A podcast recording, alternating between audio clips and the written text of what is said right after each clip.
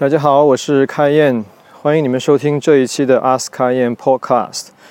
那这一期我们要分享的是，如果你的生命可以延长到一百五十岁，而且这个是呃不是天方夜谭，是有可能的，你打算怎么样度过你的生命？怎么样去 enjoy life？怎么样享受你的生活，并且做有意义的事情？You ask questions, I answer them. You share your story, we tell the universe. This is AskKaiYan.com.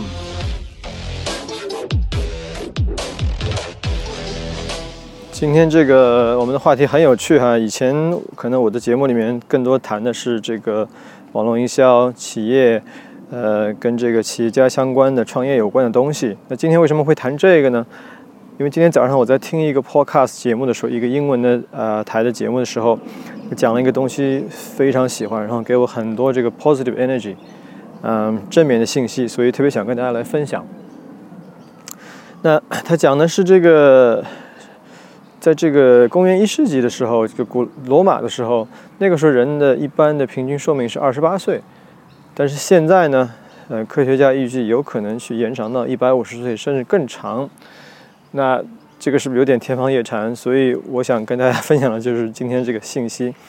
那首先，为什么罗马的时候他们能够想记录那么详细呢？因为那个时候他们的这个法律系统还是罗马的时候法律系统还是比较完善的。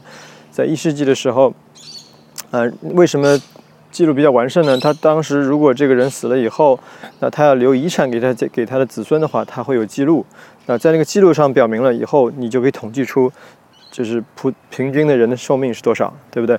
所以那个时候人的寿命是二十八岁，但现在我们人的平均寿命是多少？正常都是八十几岁，对不对？那至少我知道澳洲的平均寿命是，呃，不管是男的女的，都是八十几岁，甚至九十几岁都有。那现在他提出了一个概念，就是其实人可以活到一百五十岁，甚至更长。为什么这么说呢？首先，我们看这个地球上这个其他生命，有一些生命它可以活到超过一百多岁，甚至更长。比如说，呃，海龟，对不对？还有这个鲸鱼，很多生物，有一些生物都可以活得很长。那为什么人不能活这么长呢？这个就引起了科学家的这个思考和医医医学家他们去研究。那呃，这个主持人说他在二十年以前的时候，他那个时候就特别乐观，说我就可以活到一百五十岁。那当时他在身边有很多朋友是这个医学搞医学的，呃，当时在美国是顶尖的一些呃医学家、科学家，他们都说这不可能的，人活到一百五十岁根本就不可能，不管是医疗条件还是这个这个其他条件都不能够有证明可以活到这么长。但是在二十年以后呢？他那些医学家朋友，有一些人就跟他当时一些反对声音最强烈的人跟他说：“呃，根据现在我们的这个科学进步，真的是非常非常有可能的，能能活到一百五十岁甚至更长。那这是一个科学的范范畴。那说我们要研究这些东西，肯定需要很多经费，对不对？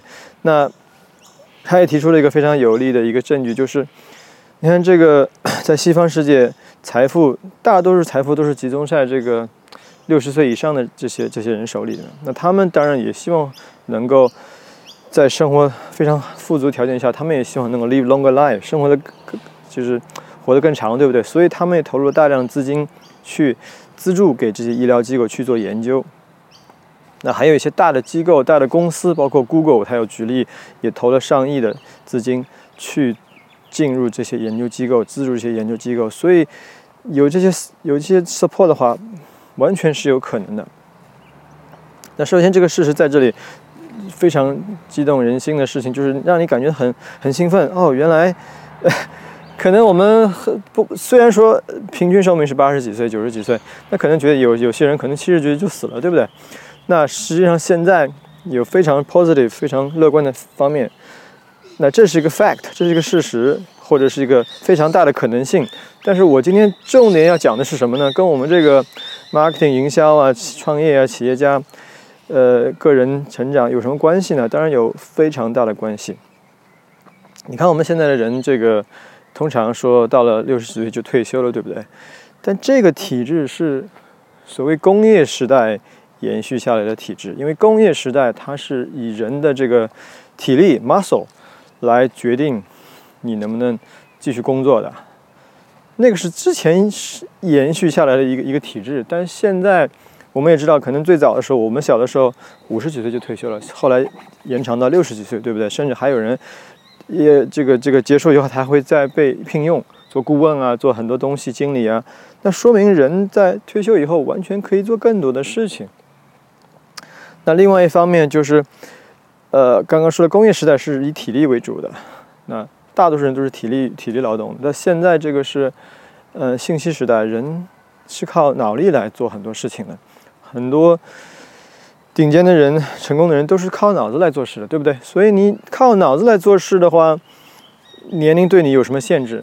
你的脑子是越用越好，对不对？他们做过统计说，这个通常人退休以后，如果只是领领这个政府的救济金的话，他们的这个寿命时间不会特别长。就是你脑脑子大脑停止运转了，你只是呃 enjoy life 退休了，做一些不去运转大脑的事情，你所以随随随着你的身体机能也会下降，因为你没有那个那个那个那个 something make you excited。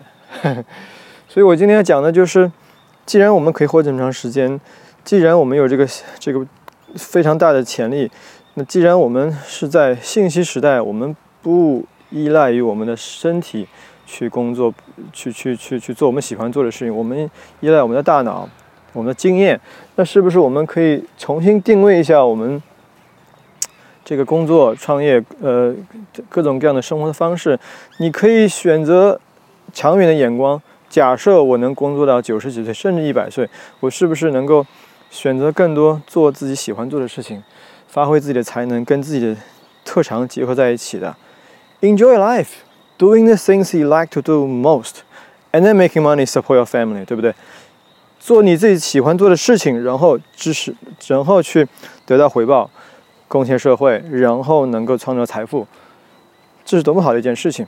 所以你需要的是一个 positive mindset。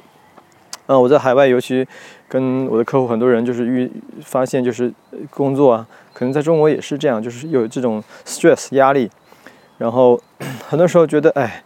什么时候可以到节假日啊？什么时候可以退休？但是，如果你有这个 long-term perspective，长期的这个长远的目标，你可以知道，其实可能现在我的情况并不满意。不管是你在做生意，可能生意很很很 struggle，很很还不如意，或者你的工作还不如意。但是如果你想，我有这么长的 lifetime，我可以工作这么长时间，那我能不能 shift 转移到我喜欢做的事情，然后一点点去为长远目标做准备，然后。Enjoy life。当你做自己喜欢做的事情，你会 enjoy life，有一个 positive mindset。因为你如果活的是很长，可是你人一直很沮丧，做自己不喜欢做的事情很 stress，那完全是没有意义，对不对？那我们可以用这个 online marketing，用网络互联网来帮助你在这个时代扩大你的影响。我们有互联网可以做自媒体，可以通过互联网做做营销，去 expand your area。我们原来可以只能是在，呃，本地，可能在城市本本城市做做做做事情，可能你后来变成全国甚至全球，那很多现在我们在国外有很多人在跨境跨境电商，对吧？这就是 international 东西，很多东西就是通过互联网来做的。